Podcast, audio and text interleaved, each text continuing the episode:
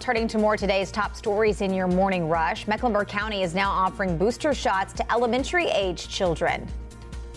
Good morning. I'm Tradisha Woodard. Mecklenburg County Health Department is now offering free COVID 19 boosters for children ages 5 to 11 years old.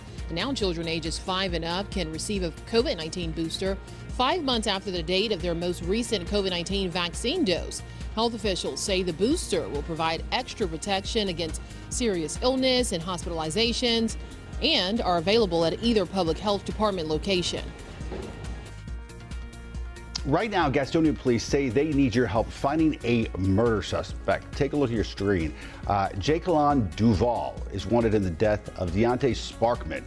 Now police say he's also accused of shooting another man. Officials say this all happened on Westwood Circle on May 16th. Anybody who knows where Duval might be should call police immediately. Tonight, CMS leaders will discuss providing more oversight and support for district schools. The district wants to expand the number of learning communities in the district from six to nine. Leaders say it will help provide support to schools that require more resources. It's all on the agenda for tonight's meeting at 6. North Carolina Congressman Madison Cawthorn under investigation by the House Ethics Committee. The panel investigating claims Cawthorn had a conflict of interest in a cryptocurrency he promoted. They're also looking to see if the congressman had an inappropriate relationship with a member of his staff. The investigation comes just a week after Cawthorn lost his primary race to State Senator Chuck Edwards.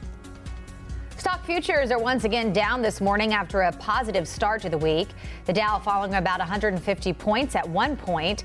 It comes after the Dow surged by 600 points yesterday.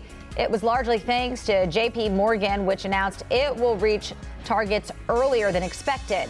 The markets are still trying to rebound after last week's steep market sell off. And that's it for your morning rush.